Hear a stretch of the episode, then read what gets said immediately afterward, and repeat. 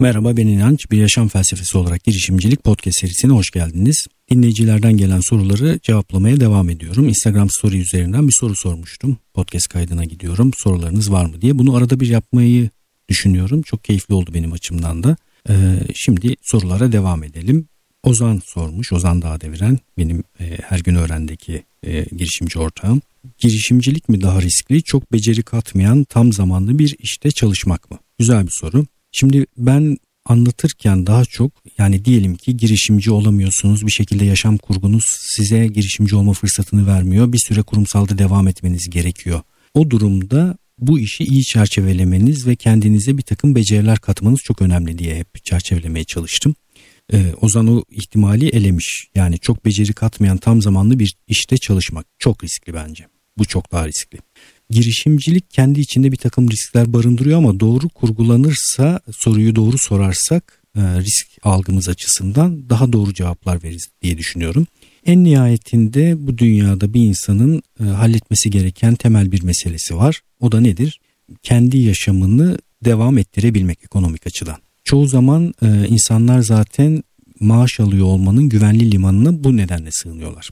Liman güvenli elbette ama tabii getirdiği bir takım dezavantajlar da var. E, keşif imkanı yok. Limandasınız yani bağlısınız. Denize açılamıyorsunuz. Dolayısıyla güvenli ama işte keşif yok, heyecan yok, macera yok, öğrenme yok. E, ve böyle 70-80 yaşlarına kadar geliyorsunuz. Benim ilk bölümlerde anlattığım bir e, tarif vardır, bir sahne. 85-90 yaşlarında fatura kuyruğunda acaba bu hayatı böyle yaşamasa mıydım diye düşünebilirsiniz. İşte o soruyu sorduğunuzda risk zaten gerçekleşmiş demektir.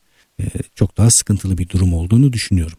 Girişimcilik kurguları yaparken insanlar riskleri azaltmak için bu ilk ihtiyaç olan ekonomik olarak kendi hayatını yürütme ihtiyacını tarif ettiğinizde de bu çok ahım şahım bir şey değildir bu arada. Yani harcamalarınızı düşürdüğünüzde çok ciddi borçlara girmediğiniz durumda minimalist bir yaşam, sürdürülebilir bir yaşamı kurguladığınızda e, bir takım girişim riskleri de alabilir hale geliyorsunuz. E, çok öyle kurgulanamayacak bir şey değildir. Yani ben bu hesabı kendi istifam sırasında yapmıştım. Yani yılda aldığım parayı hesaplamıştım. Bana ne kadar veriliyor yılda diye. Sonra da e, bir şekilde o parayı elde edebileceğimi düşündüm. Yani maaş alıyorsanız bu hesabı siz de yapabilirsiniz. Yılda istemediğiniz bir yaşamın içerisinde bulunmak için ne kadar para veriliyor size? Ne kadar parayla bu hayata razı geliyorsunuz? Bu soruyu sorabilirsiniz. Dolayısıyla benim bu soruya cevabım e, çok beceri katmayan özellikle tam zamanlı bir işte çalışmak aşırı riskli diye düşünüyorum. Ben tam zamanlı bir işte çalışmanın sadece kendimize beceri katan versiyonunun e, daha uygulanabilir olduğunu düşünüyorum. Kurumsalda kalıp e, kendine problemler oluşturarak başarılı bir hayat sürdürmek mümkün mü? Evet o da mümkün. Yani yönetsel pozisyonlara gelerek çok iyi problemlere sahip olarak bunu yapmak mümkün.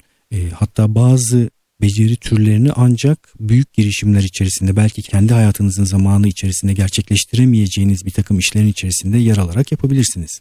E, en nihayetinde yapılamayacak bazı işler de var. Ne bileyim 1800'lü yıllarda kurulmuş, dünyanın her tarafında yayılmış çok büyük bir e, şirketin, bir kurumun içerisinde yönetsel bir pozisyon almak e, girişim yoluyla yapılamayacak bir şey. 1800'lü yıllarda bir şey kuramayacağınıza göre şu anda. Yani öyle çok büyük problemleri çözebilecek şekilde hayatınızı mutlu mesut problem çözerek, değer üreterek e, yaşayabileceğiniz bir kurumsal kurguda mümkün daha azdır ama bunun sayısı. Eğer o şanslı insanlardansanız zaten kurumsala devam edebilirsiniz ama çok beceri katmadığı halde tam zamanlı girişime devam etmek bence çok anlamlı değil. Şüheda Say'dan bir soru sormuş. Girişimcilik part time bir iş mi yoksa full time mı diye bir soru. Bu sorunun cevabı da bence duruma göre değişir. Girişimcilik dediğimiz şey tam zamanlı olursa imkanları da artan bir iş kategorisi tabii bir yaşam tarzı. Ee, onun için tam zamanlı yapılması daha doğrudur. Ama yapılamadığı durumlarda hiç mi girişimci olmayacağız? Bence hayır. Bunun cevabı hayır. Çünkü yan proje dediğimiz bir alan, bir kategori oluştu girişimcilik dünyasında artık. Yani tam zamanlı bir işte çalışırken bir yandan da çok fazla sonuç beklemeden, çok ciddi kaynak ayırmadan bir şekilde girişimci kaslarını geliştirecek şekilde bir takım kurgular oluşturup girişimlere kalkışmak da mümkün. Bunu da yapabilirsiniz yani.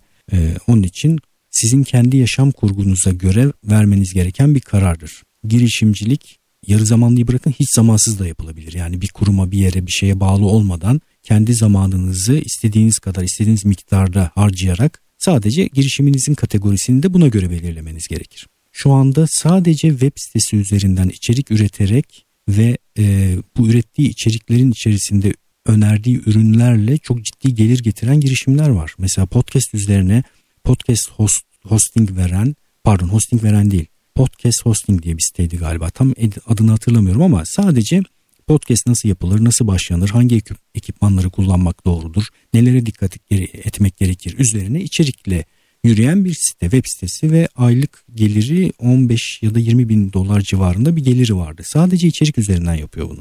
Ve önerdiği ürünlere Amazon üzerinden link vererek oradan bir paylaşım modeliyle gelir kazanarak bu işi yapıyor. Özellikle içerik üzerinden iş üretiyorsanız tam zamanlı çalışırken başka bir yerde böyle bir içerik sitesini mesela kurgulayabilirsiniz. Yani tam zamanlı da yapılabilir, yarı zamanlı da yapılabilir. Bir başka soru Bülent Teker sormuş. Biat ve memur mantığıyla eğitilen bir toplumda girişimcilik felsefesi ne kadar özümsenebilir? Kaç kişi bir fikrini idealize edip daha sonra inançla onu girişime çeviriyordur?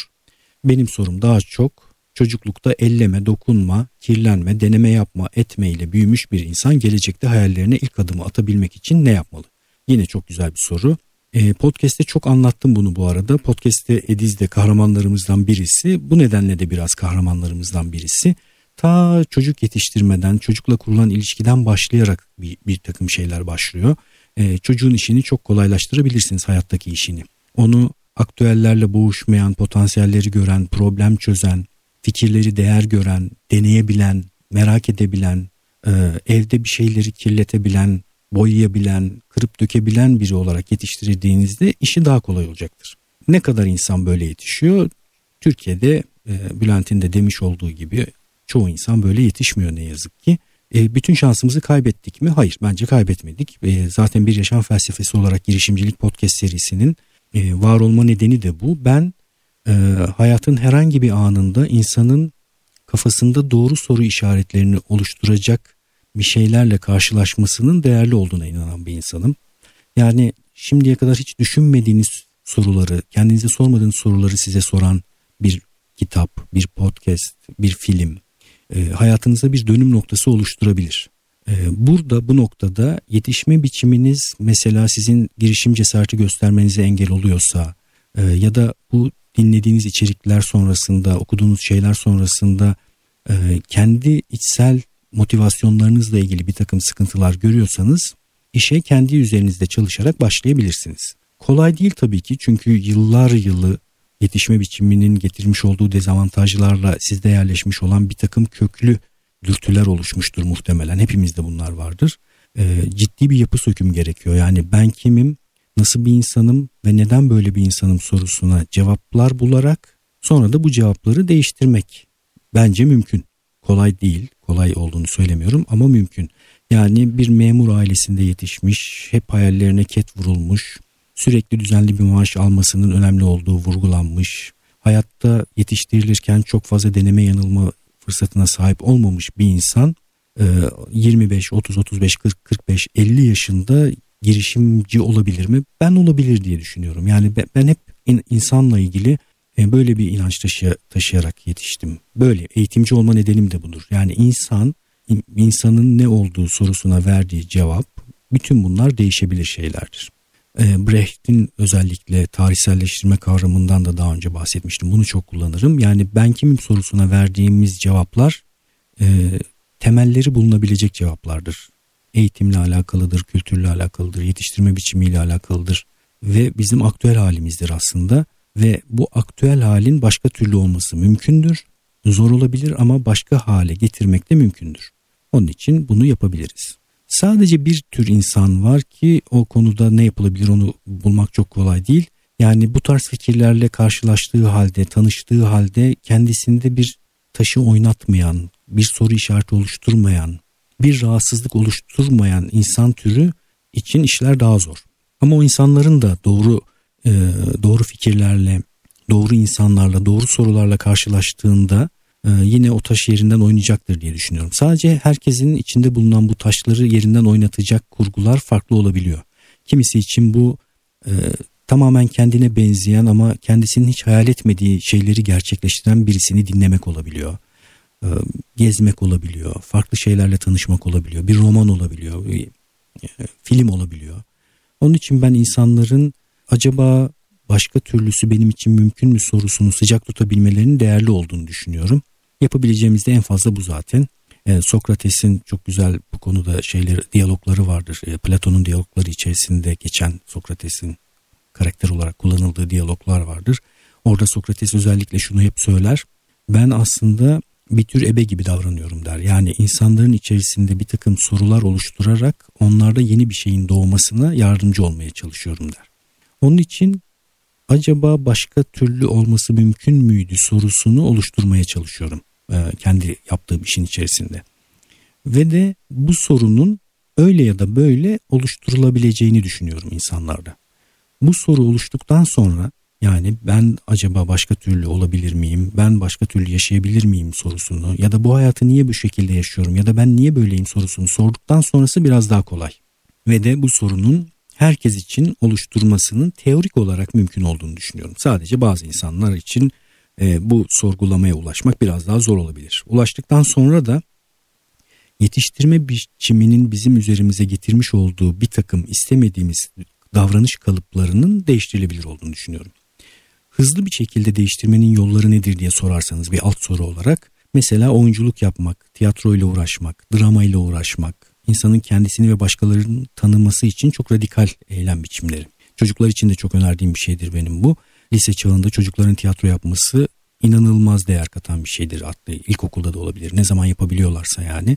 Orada kendini, başkalarını birlikte çalışmayı keşfeder insanlar ve bir şeylerin başka türlüsünün de mümkün olabileceği fikri yavaş yavaş yerleşmeye başlar. Felsefeyle bir şekilde uğraşıyor olmak yine bu tarz bir sorgulama getirecektir. Felsefeyle öyle ya da böyle bir şekilde tutabildiğimiz bir yerinden, ilgimizi çeken bir noktasından girerek e, bu şeyleri okuyabiliyor olmak. Yine yakın dönemde nerede okuduğumu hatırlamıyorum ama şöyle bir şey okumuştum. E, şu örneği vermiş, benzetmeyi yapmıştı kişi. Mesela pilotlar için çeşitli simülasyonlar yapılır. E, çok sıklıkla yapılır ve de bu. İşte çeşitli e, yere indirme senaryoları, kaza senaryoları, fırtına senaryolarını simülasyon içerisinde yaşarlar. Niye bu yapılır? Çünkü insan yani pilot bu gerçek durumla karşılaştığında daha önce yaşamış olduğu bu deneyimlerin getirmiş olduğu becerileri de kullanabilir hale gelir. Yani bir pilotun bir sürü sıkıntılı durumu birebir yaşayarak oradan öğrenmesini bekleyemeyiz. Bu çok pahalı bir öğrenme biçimidir. Onun için daha güvenli ortamlarda simülasyonlar yoluyla bir pilotu yetiştirirken onu bu tarz ortamlara sokarak onda bir takım becerilerin gelişmesini sağlayabiliriz. Nerede okuduğumu hatırlamadığım, niye hatırlamıyorsam çok da güzel bir fikirmiş. Not almam gerekirdi e, bu yazıda şunu söylüyordu. Romanlar mesela benzeri bir şey yapar. Yani çeşitli duygu durumlarını, çeşitli e, insanla ilgili durumları gerçek hayatta yaşamadan roman içerisinde deneyim, deneyimleyerek bizde bir takım beceriler, bir takım kapasiteler açığa çıkabilir. Kendimizi bazı durumlara olduğumuzdan daha hazır hissedebilir hale gelebiliriz. İyi edebiyat, iyi sinema bu nedenle önemli ve değerli. Güzel bir soru dediğim gibi bir miktar elimden geldiğince, dilim döndüğünce cevap vermeye çalıştım. Bülent herhalde dinleyecektir bu podcast'i. E, dinledikleri üzerine başka soru sorarsa tabii üzerine konuşuruz, bir tartışma yürütürüz. Evet, sorular bu kadar şimdilik. Ben bir tane de e-posta sorusu vardı. O e-posta sorusunu da e, cevaplamış olayım. Hemen şimdi e, e-postayı açıyorum. Müge sormuştu bu soruyu. Müge şöyle bir soru soruyor. E, merhaba İnanç, merhaba. E-postayı okuyorum. Podcastleri başından beri hiç kaçırmadan dinliyorum ve uzun zamandır yazmak istiyordum. Bu senin için bir klişe cümle biliyorum ama olsun. Evet klişe bir cümle. Yazanlar uzun zamandır yazmak istiyordum ama şimdiymiş işte fırsat şimdi yazdım diyorlar. Uzun zamandır yazmak isteyen şu anda hala bizi dinleyen bir sürü insan var büyük ihtimalle. Yazmak, etkileşime girmek kendi içinde çok değerli diye düşünüyorum. Uzun zamandır düşünüyorsanız artık düşünmeyin, e, sorun, yazın, fikir önerin bir şeyler yapın artık. Şimdi soru şu girişimci suçlu aramaz adlı podcast ile ilgili yazmak istedim. Öncelikle genel olarak konuşmada iç odaklılığın önemi, kararların sorumluluğunu alma, kararlarımızı verirken nasıl yönlendiriliyoruz gibi bir akış var. Biraz sırayla gitmeye çalışacağım. Tezimi iç ve dış kontrol odağı üzerine yaptım. Klinik psikoloğum, e, Müge Kıyıcı bir klinik psikolog ve çok güzel bir şekilde denk düşmüş. Tezini de tam da iç ve dış kontrol odağı üzerine yapmış. Bu söylem ve fikir her ne kadar akla uygun gelse de ben insan denen varlığı şu ya da bu şekilde tanımlamanın zor olduğu kanaatindeyim. tanımlamalar elbette ki işimize yarıyor ancak mesela kontrol odağı konusunda insanın bir salınım içinde düşünülmesinin daha gerçekli oldu, gerçekçi olduğunu düşünüyorum.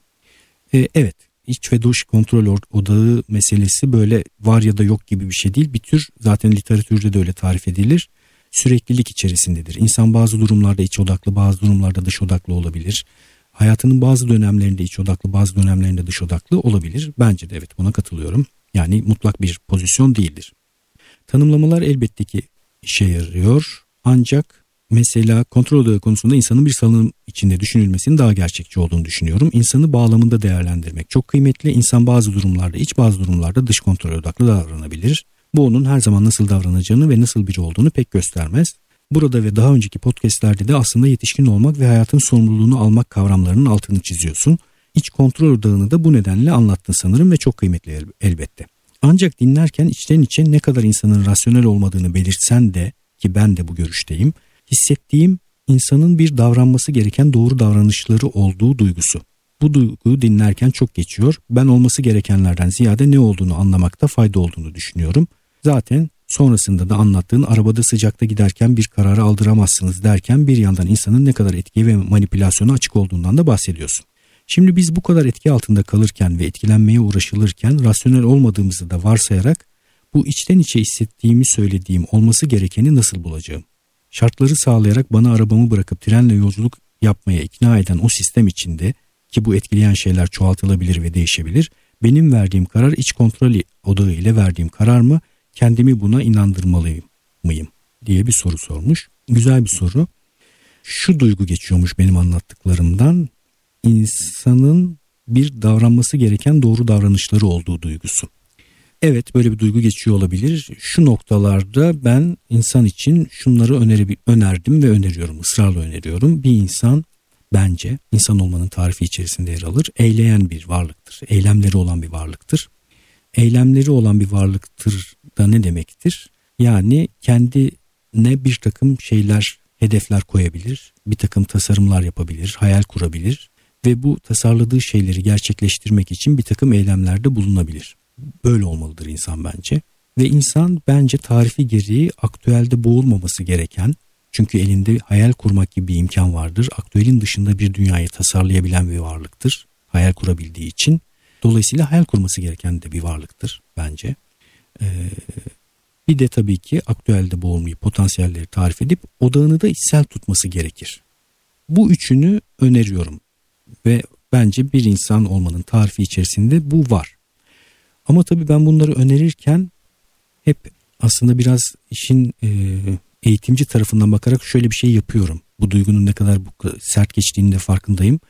Kültürümüzde ağırlıklı olarak odaklar dışsal olduğu için içsel olmaya aşırı bir vurgu yap, yapıyorum belki de. Burada dengeyi tutturmayı siz kendiniz sağlayabilirsiniz. Yani e, içsel odaklı olmakla dışsal odaklı olmak arasındaki dengeyi ve salınımı yönetme işi biraz size kalıyor. Ama radikal bir biçimde ilk elde bence içsel odaklı olmaya çalışmak gerekir diye düşünüyorum. Şimdi sorunun diğer kısmı biz bu kadar etki altındayken aldığım kararı kendim mi alıyorum, iç kontrol odağıyla mı alıyorum bunu nasıl anlayacağım diyorsunuz. Bu soru da zor bir soru. Ee, insan anlaşılması çok zor bir varlık. Davranışlarını etkileyen bir sürü faktör var. Ve karar aldığında da o kararın kendisi tarafından alınıp alınmadığını anlaması da çok kolay değil. Çünkü algı yönetimi mekanizmaları var işlemekte olan şu anda dünyanın her yerinde.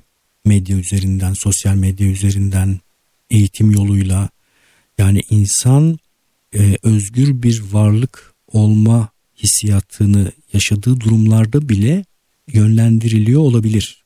E, zaten bizim bize düşen nedir? insanı anlamak, kendimizi anlamaya çalışmak, nasıl yönlendiriliyoruz bunu anlamaya çalışmak, e, davranışlarımızın üzerinde söz sahibi olan faktörler nelerdir, kuvvetler nelerdir bunu anlamak.